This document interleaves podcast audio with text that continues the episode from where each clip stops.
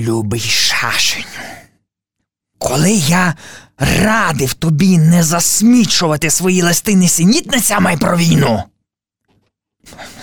то я мав на увазі те, що я не бажаю одержувати від тебе от такі досить інфантильні мудрування про людську смерть, руйнування міст. А оскільки війна справді торкається духовного стану підопічного, то я природно вимагаю від тебе ну про це повного звіту. Проте в цьому питанні ти, ну, здається, надміру дурний. Так. Ти з радістю повідомляєш мені, що є підстави чекати бомбових нападів авіації на місто, де мешкає твій підопічний.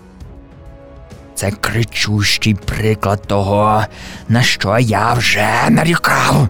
Твоєї готовності забути про головне у своїй миттєвій насолоді людським стражданням. Хіба ти не знаєш, що бомби вбивають людей? Чи не розумієш, що смерть підопічного це саме те, чого ми хочемо уникнути? Він відійшов від світських друзів. Він закохався у справжню християнку. Тимчасово став несприйнятливим до твоїх нападів на його цнутливість. Усі наші спроби розбестити його душу виявилися безуспішними. Тепер, коли наближаються найбільші колізії війни, коли він цілком захоплений своєю дівчиною, змушений приділяти своїм сусідам більше уваги, ніж будь-коли, любить це ніж сам міг сподіватися, коли він не належить собі, як то кажуть люди, і повсякдень укріплюється у свідомій залежності від ворога. А він, безперечно, буде втрачений для нас, якщо його вб'ють сьогодні ввечері.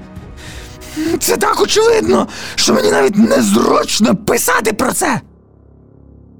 Я часом думаю, чи не надто довго ви, молоді дияволята, стоїте осторонь, виконуючи свої обов'язки спокушування?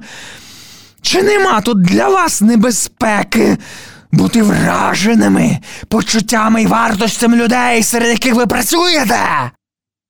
Вони, звісно, схильні вважати смерть найбільшим злом, а виживання найбільшим добром. Але це тільки тому, що ми навчили їх так думати. Не піддаваймося нашій власній пропаганді. Я знаю, здається дивним, коли твоєю головною метою сьогодні повинно стати те, про що моляться кохана підопічною його мати, його фізичну безпеку. Ну, проте так воно і є. Ти повинен берегти його, як зіницю ока. Якщо він помре тепер, ти втратиш його. Якщо він переживе війну, то завжди залишатиметься надія. Ворог захистив його від тебе під час першої хвилі спокус. Але якщо ми зуміємо зберегти його живим, то час буде тобі союзником. Довгі, нудні, одноманітні роки добробуту, нещастю зрілому віці цілком придатна атмосфера.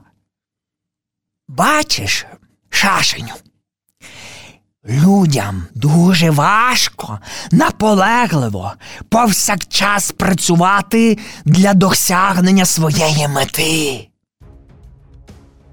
Буденність нещасть, поступове руйнування юнацької закоханості, юнацьких надій, німий розпач, спричинений постійним опором хронічним спокусам, якими підкидаємо знову і знову.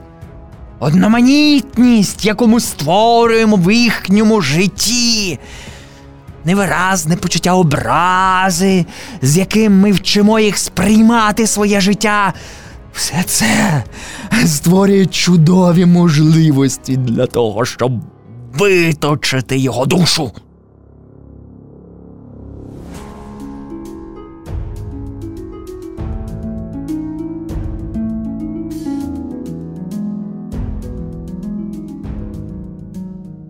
Якщо ж навпаки, його зрілі роки позначені процвітанням, то наша позиція ще більш зміцнюється. Процвітання прив'язує людину до світу. Вона відчуває, що знайшла в ньому своє місце. Хм, Тоді як насправді світ знайшов у ній самій своє місце. Зростає її репутація, розширюється коло її знайомств, зростає почуття своєї значущості. Збільшується на неї тиск усе поглинаючої любої для неї роботи і утверджується в свідомості, що на землі вона вдома. А це саме те, чого ми добиваємося. Ти, мабуть, помітив, що молоді люди на загал менш не схильні помирати, ніж люди середнього похилого віку. Справа в тому, що ворог, призначивши цим нікчемним тваринам жити в його власному вічному домі, досить успішно оберігає їх від небезпеки відчути себе вдома ще де-небудь. Ось чому ми часто змушені робити життя наших підопічних довгим. 70 років, та не так вже й багато, для виконання важкого завдання відвернення їхніх душ від небес і створення тривкої прив'язаності до землі і земельки. Поки вони молоді, весь час ухиляються від цього. Навіть якщо ми й примудряємося не допускати їх до пізнання релігії, то непередбачувані поривання фантазії, музика, поезія та навіть дівоче обличчя просто, пташиний спів, вигляд небокраю завжди можуть звести нашу роботу на нівець. Люди не зможуть постійно зосереджувати своє зусилля на світських справах, не будуть надмір обережні у своїх зв'язках і не дотримуватимуться засади безпека над усе. Їхні прагнення до небес таке неприборне, що найкращий спосіб прив'язати їх до землі на цьому етапі це змусити повірити, що одного чудового дня земля стане небесами. Внаслідок дії політики або євгеніки, науки, психології, ну все чого-небудь. Справжнє світське досягається з плином часу. І, звичайно, за допомогою гордині, бо ми вчимо їх називати смерть, що підкрадається здоровим глуздом, зрілістю або досвідом досвід, якого ми в певному сенсі навчаємо їх, це, між іншим, отаке найвлучніше слово.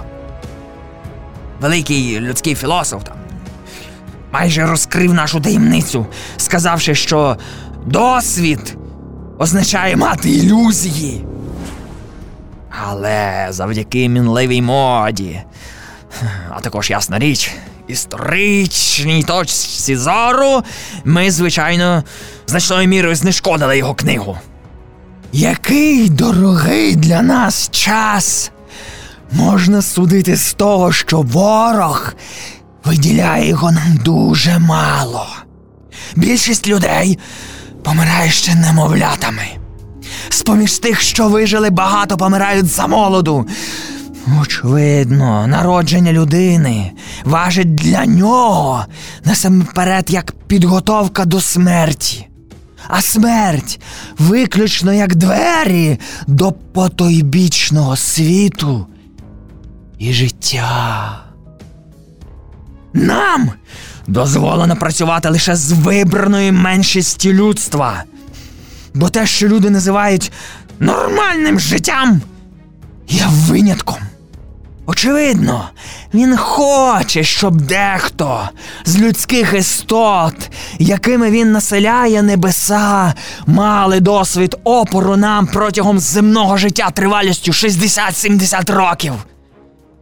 Ну що ж, це і є та нагода, яку ми повинні використати.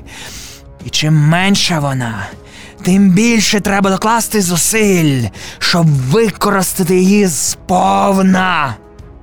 Хоч би що ти робив. Бережи свого підопічного. З прихильністю. Твій дядько крутень.